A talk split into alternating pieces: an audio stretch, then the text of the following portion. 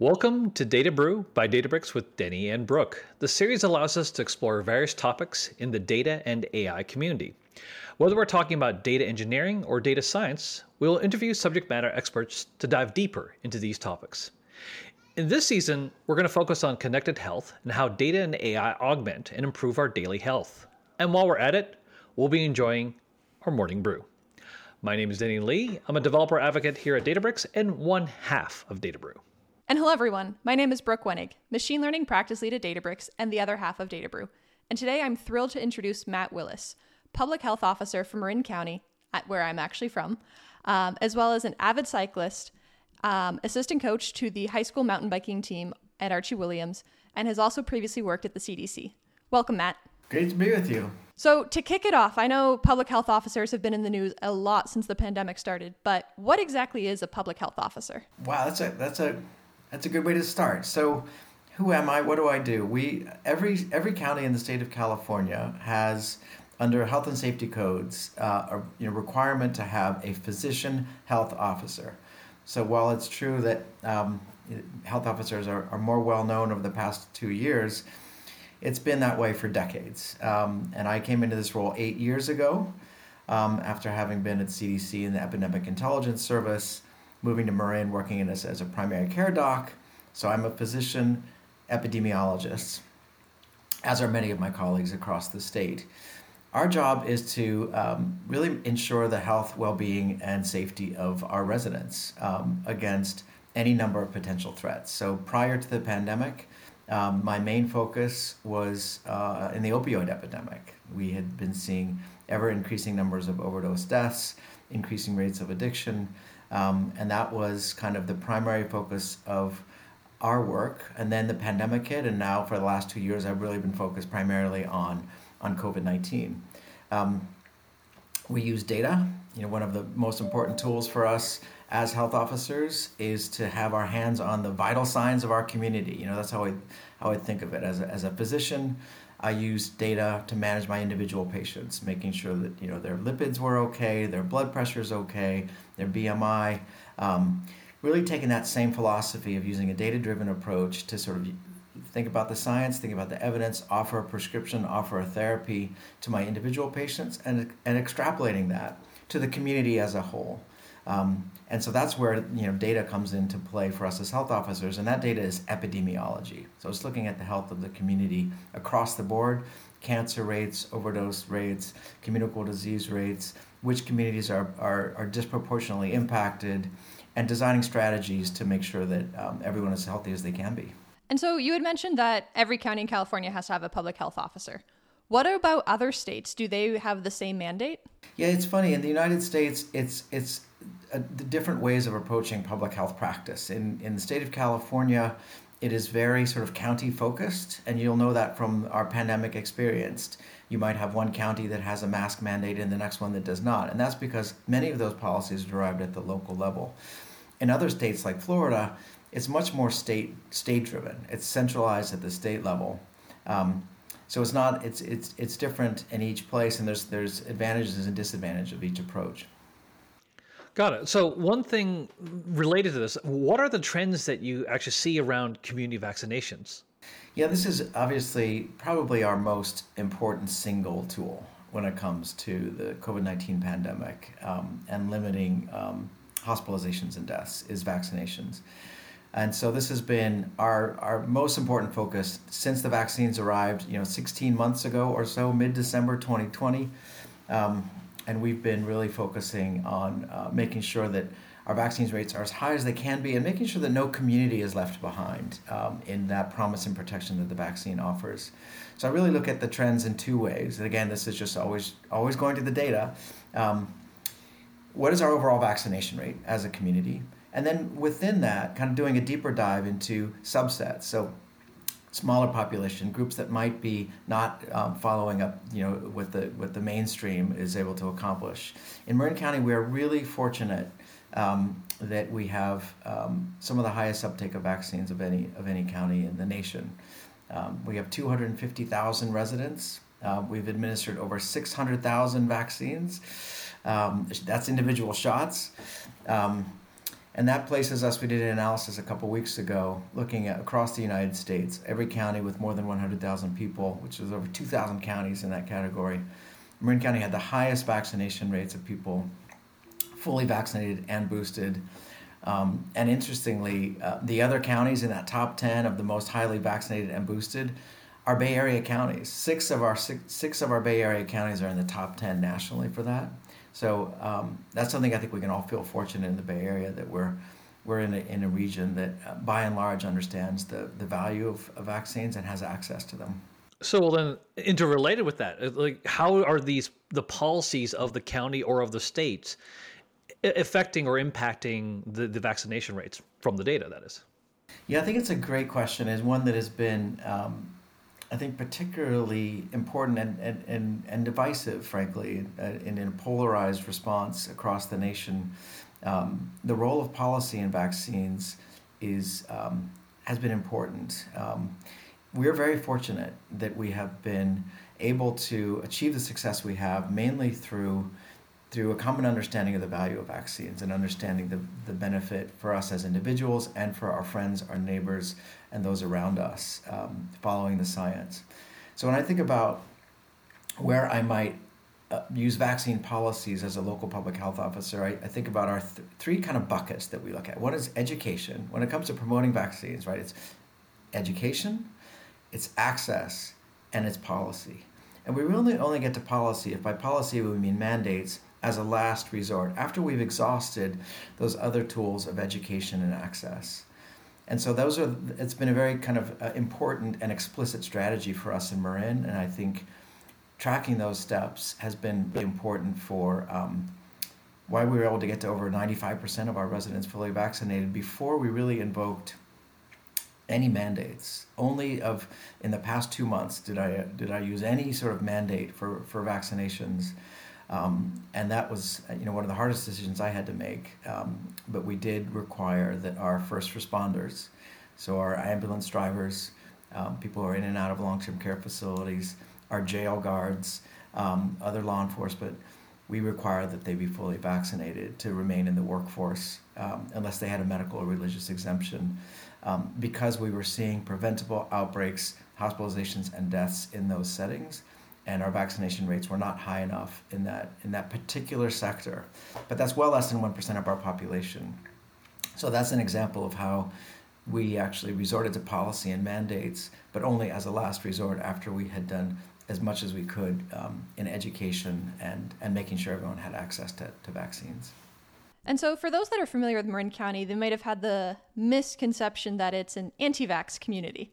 Uh, could you talk a little bit more about the data behind that, potentially debunk the fact that Marin County is an anti-vax community? Yeah, that's it was true. Um, and in fact, you know, famously in, in 2015, we were called out um, when when the measles outbreak happened. If people remember back the the Disneyland measles outbreak, um, we in Marin County had some of the lowest vaccination rates against measles of any of any county in the state for for children. There's a required childhood vaccinations, including measles, mumps, rubella. Um, we also had the highest rates of pertussis, whooping cough, which is a vaccine preventable disease, and some of the lowest vaccination rates against pertussis. Um, and so um, Jimmy Kimmel, you know, I think said on um, on his show that you know people in Marin County are, are more afraid of gluten than they are of smallpox. Um, and I was sort of like, you know, touche. Like, um, there was this paradox of, of a highly highly educated community, um, affluent. Um, we couldn't, you know, claim lack of access as a reason not to not to be vaccinated. So when I became health officer, this was one of the most important priorities. You know, I had been at, at the CDC, had been working um, globally, internationally, in places where low vaccination rates were due to, to lack of resources and there were you know outbreaks of vaccine preventable diseases including in Haiti when after the earthquake you know outbreaks of diphtheria in the in the tent camps because they just didn't have vaccinations. And then moving to Marin County which is on the complete opposite end of the socioeconomic global spectrum and finding us to be at risk for the same thing but for a very different reason um, was a, was a challenge. And so we um, we worked as a health department with our pediatricians with our schools um, with community members to really change our understanding of the of what vaccines represent for us and really reframing it as a matter of community welfare, welfare community responsibility, and not just purely individual choice. Um, and over that five year period, our vaccine rates increased from about 75% um, to about 95% for children coming into schools. So we had been, um, you know, a more vaccine hesitant community that the ground changed, I think, even prior to the arrival of the COVID 19 vaccine. So when we had high uptake in Marin, I was less surprised by that than many were because I had seen how the game had changed for us in other vaccines um, for, for especially for schools. Um, and uh, you know, I attribute um, some of that to some of our community members who, who chose to step forward, especially a young man named Rhett Krawitt. Um, and I'll just tell you briefly about Rhett. Rhett was a, a, a, child who had leukemia, was unable to be vaccinated, um, was in a public school, um, and um, this was when the measles outbreak occurred. He stepped forward and said, "I'm, you know, it's not safe for me to be in a classroom with other children who are unvaccinated because I could die if I get infected and I cannot get the immunity from the vaccine." And that became a very, very compelling story for us to really put a face to that concept of, of herd immunity or, or community immunity and community responsibility. So that's just one example of the kinds of messages that really, I think, changed our cultural understanding of vaccines in Marin. Yeah, that's so powerful putting a face and a voice to that. And so, as a follow up, how do you communicate with the community, particularly with those that have very polarized or very um, different views to what we all, or to what the public health officer, public health community believes is best? Yeah, I mean, at the end of the day, it it is you know the vaccination is a choice right? So we need to we need to find a place where um, people trust um, trust us. I think ultimately so much of this comes down to trust. And how do you build trust between public health and the community? Um, I think one of the one of the key strategies for us was to be as transparent as we can in terms of what we know and what we don't know. Um, to have a lot of open communication and maintain open dialogue. Um, in that first bucket, you know, education, access, and policy, that education is importantly bidirectional. So, you know, the default idea of education would be that you, as a public health officer, have your your pulpit or whatever, and you and you, you you talk about the safety and efficacy of vaccines and show data. That doesn't work very well, actually. I mean, for some, that's it's certainly it's certainly necessary, but it's not sufficient.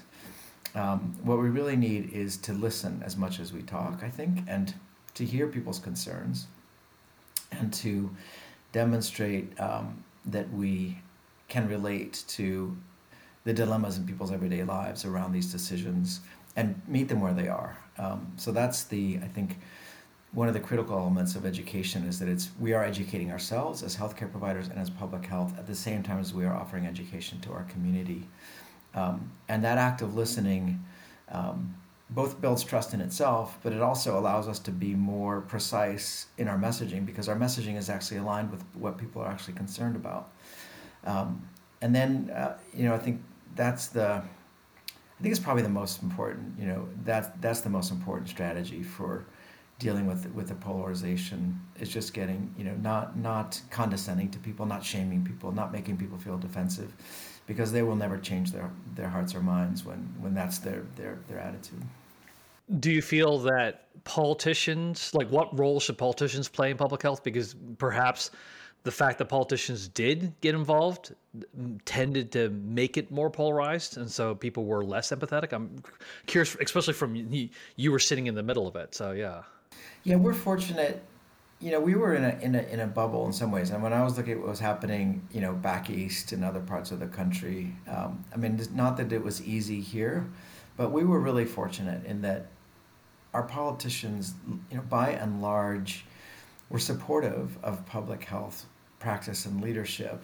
Um, I do think that you know there, there are important roles for politicians. The answer is not for politicians to simply step aside. You know, politicians are elected to represent the people. Um, there are some checks and balances there. Um, I think when we get into trouble, it's when politicians are um, using sort of a super, superficial understanding of the science um, and then um, making recommendations or declarations or laws um, that don't actually agree with what scientific reality would determine. You know, face covering is an example, vaccinations are an example. These are these are tools that are important for protecting our residents, um, and that the fact that that space got politicized, I think it really set us set us back. I'd love our politicians to be much more active in in ensuring that we have the resources we need. Um, you know, testing. You know, we didn't have enough testing. You know, early on there was lack of vaccinations. Um, you know, the politician. You know, I are we're fortunate locally to have our political leaders really help support access to those resources. But I think we needed we needed more advocacy, more resources federally at the state and the local level for um, for the infrastructure, for the public health infrastructure to respond. And so I know that there's a lot of policies around mask mandates, vaccination status, and all of that's kind of changing right now, in part because of the low COVID numbers. But I know a lot of people are doing at home tests, a lot of things aren't getting reported. And so I'm just curious how you're planning to make upcoming decisions with new surges, new waves, with a lack of access to data. Yeah, that's a great question. You know, our as the pandemic evolves, the data sources we need to look to also change. Um, I was just talking with our epidemiologist this morning. Um, we are seeing a greater fraction of our cases now coming in through antigen testing that's performed at home than through PCR testing that's performed in laboratories. So, kind of the you know the basic idea of just how much how active is the virus in our community. You know, up until very recently was you know PCR tests coming from laboratories, and we had these data streams that were coming, and I could look at the numbers each day and say, okay, this is how active the, the virus is that's really no longer the case uh, because a, smaller and smaller fraction of people are actually going to the you know the, the clinic to get that PCR test, going to a lab, and then sending the results to public health. So we're looking to other sources. Um, to answer that question of how active is the virus, wastewater is a really promising new tool for us. Uh, in Marin, we had been really active in, in using wastewater early on, and we were able to, to really see and, and validate that, that, that the wastewater levels really correspond very well to case counts when we knew that case counts were more accurately capturing true transmission rates. And so, knowing that, now we can continue to use wastewater um, moving forward, knowing that the window around case counts is actually less less precise. So we have four sites in Marin, and uh, you know all, across the across the nation, there's more and more infrastructure using it wastewater. You know the joke on my team is that poop don't lie. You know it's like it's everybody you know the poop don't lie. It's a, uh, it's upstream so to speak. It's it's an entire catchment you know whole community that might have you know a certain like a sewer shed they call them. Um, and you can measure the amount of virus particles actually as a matter of concentration within that sewage um, and it it really accurately determine you know tells you how much how much transmission is happening, how many people are infected, not necessarily numerically how many people, but what is the burden, the viral burden within that community. Um, and it tracks closely again to case counts. That's super interesting, finding that correlation between wastewater and COVID cases. And so I'm curious now, as the next step, are we entering in the endemic stage of the pandemic? Yeah, I think it's important not to get too hung up in the semantics there. Um, you know, because at the end of the day, we have you know we have a virus that um, is is traveling through our community. I think we you know we recognize that whether or not you call it pandemic or endemic, it's going to be present. Um, the you know endemic diseases don't necessarily mean they're they're benign. It's there can be you know they're common, um, but like flu is you know an endemic disease, but causes thirty thousand deaths approximately annually in the United States. You know, worse, more on, a, on in a bad year. Um, so calling it an endemic disease doesn't necessarily mean that we can abandon the measures we use to, to, to control and protect ourselves. I think to me the value of that shift would be to sort of have a new psychological relationship with the virus to understand that this is part of the world that we live in now um, and that we and, and feel reassured that we have tools to manage risk in our own individual lives and at the community level, um, and that we'll track using the data, we'll track the transmission rates, and we can flex into those tools depending on what's happening at any given time um, from a more sort of ongoing, sustainable, endemic relationship with SARS-CoV-2. Um, but I sometimes hear when people say endemic, it sort of feels like synonymous with over, and I think that's that's an oversimplification. Unfortunately, I think this is a this is a virus that's going to be be with us, you know, forevermore. So this is really interesting, Matt. So I did want to actually ask the question though, like, what do you think about the dropping of the mask mandates for air travel and transit that just actually recently happened? Just curious for your opinion as a public health officer. Yeah, well, first off, my personal opinion, you know, if I were traveling, I would continue to, to cover my face. And my, my mother in law is coming out for our son's high school graduation, and uh, definitely counseling her to continue to cover her, you know, her face. She's 80 years old. So, um, you know, the I, I think it's clear that transmission, you know, that there will be increased risk associated with travel if, if everyone around us is not covering their face. So if you picture a six hour you know transcontinental flight um, where you're sitting shoulder to shoulder with people and they're not their face is not covered. If that person is infected and they're not covering their face and you're not covering yours, your risk is higher than it would have been if both of you were covering their faces. So um, it's important to acknowledge that um, this decision does increase risk. I think it's um, it's also being done for this this question we just talked about in terms of pandemic or endemic. You know, we also know from a quality of life standpoint that we don't want to be covering our faces forever into the future, and that there is a point at which it's no longer necessary to mandate that. My opinion is that this is, um, you know, a, a premature um, in terms of that point. You know, we are seeing with the BA2 variant, we're seeing more transmission. I think the coming week will will really um, show us in the Bay Area and, and, probably across the nation that BA2 is really getting a foothold. Um, we're seeing you know pretty dramatic increases in cases. You know, fortunately not hospitalizations yet, but we are seeing cases. So it, it's you know the timing of this I think is um, is unfortunate.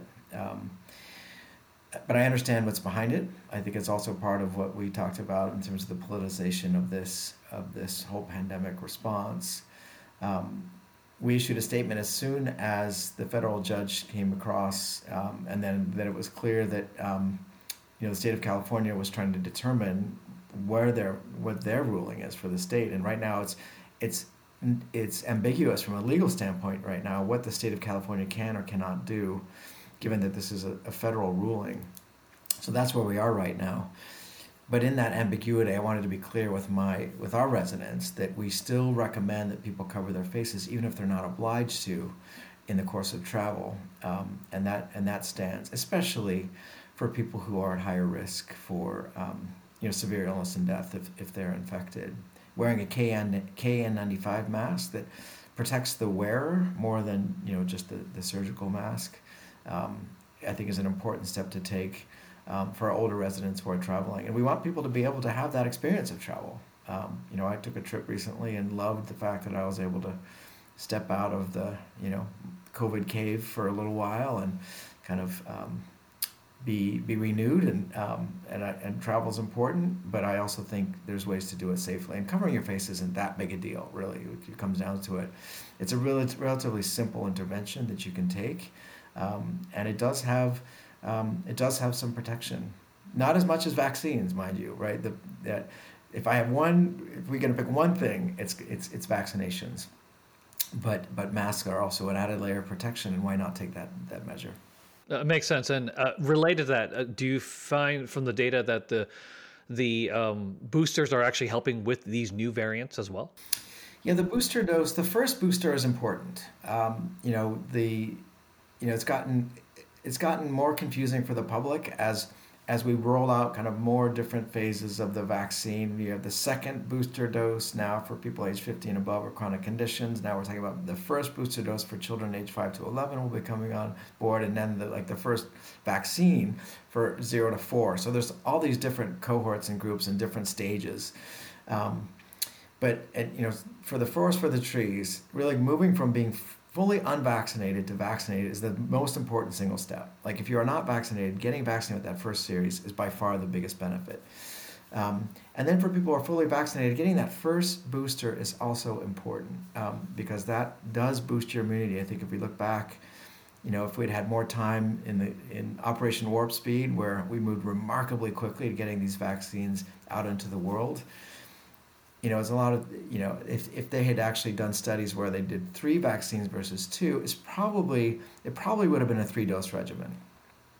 Actually, so I I think about that first that first booster as being really important to full protection. Um, so I'm you know I'm less you know, I think the, the second booster for people above age 50 is more kind of up to the, you know, up to the individual. Talk to your doctor. Um, it may be right for you, especially if you're at higher risk for a bad outcome.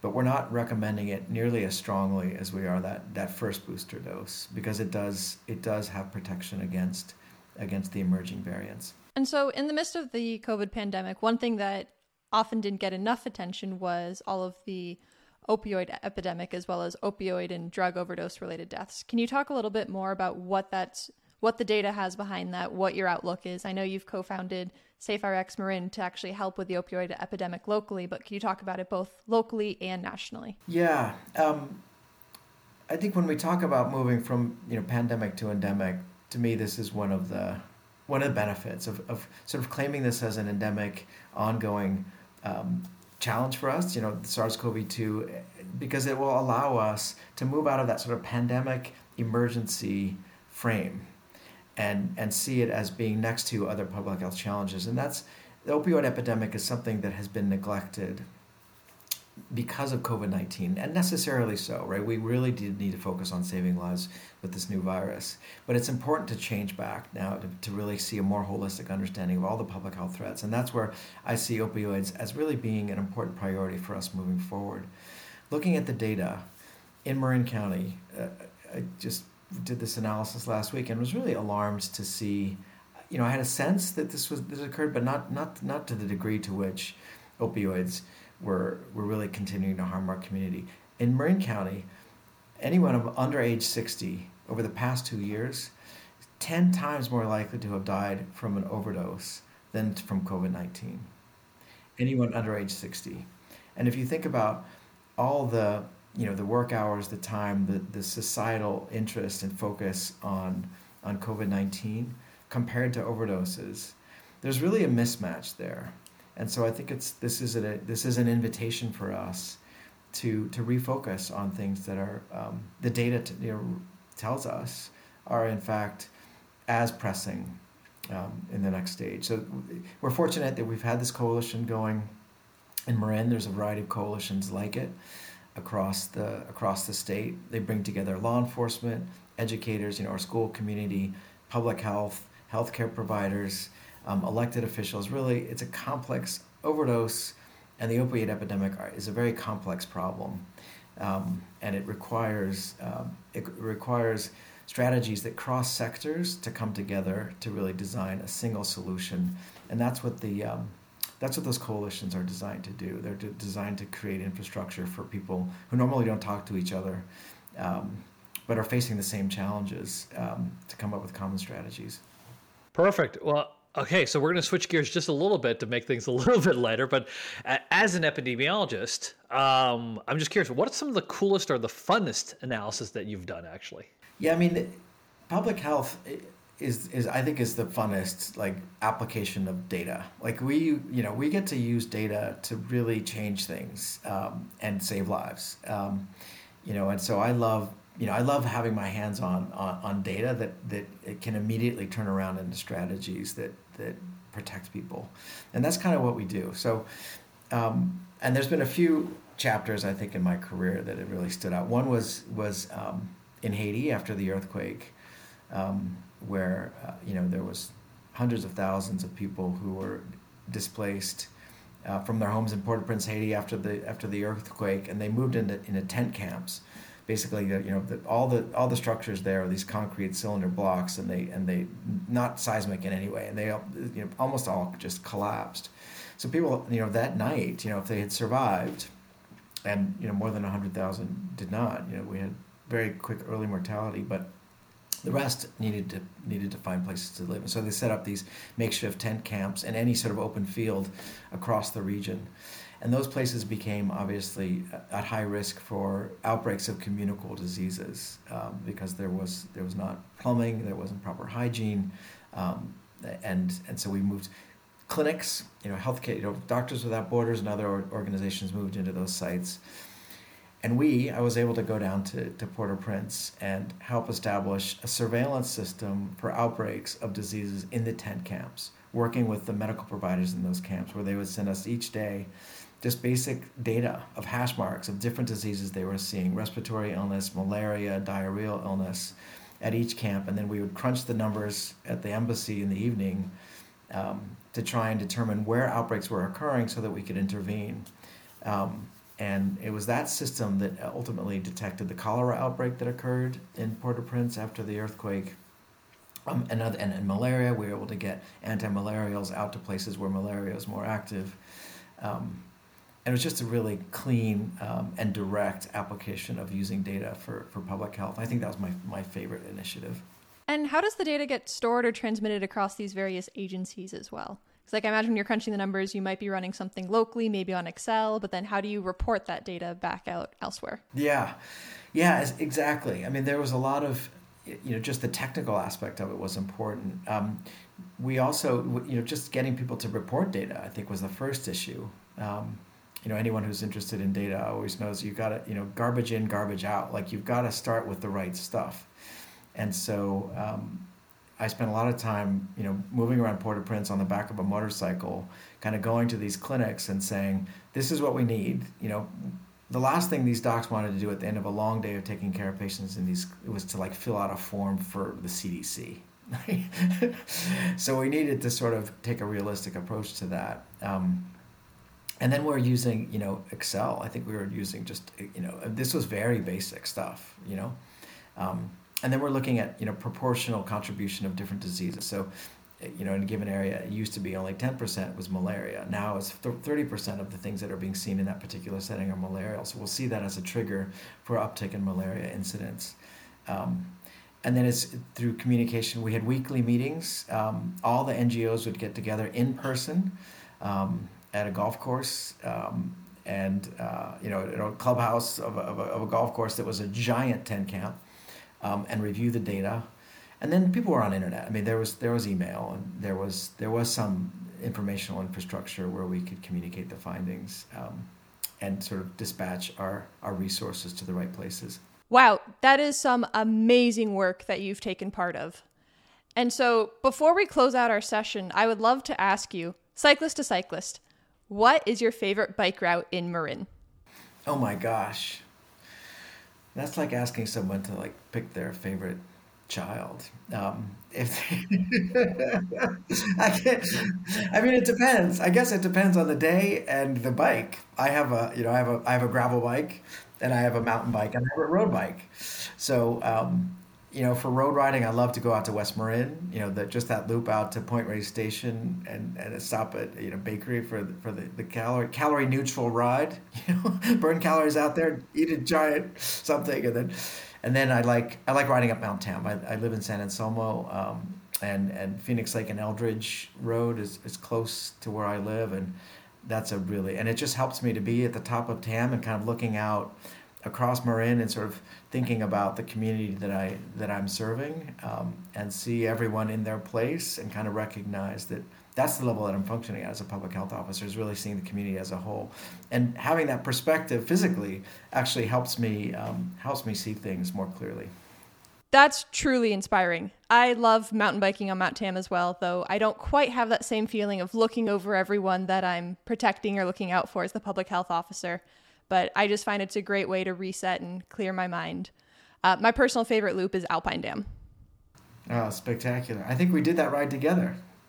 We did. It was such a fun ride. Well, Matt, I want to thank you so much for taking the time out of your very busy schedule to educate us all on public health, the role poop plays in policy, and your outlook on the pandemic and endemics. Great talking to you.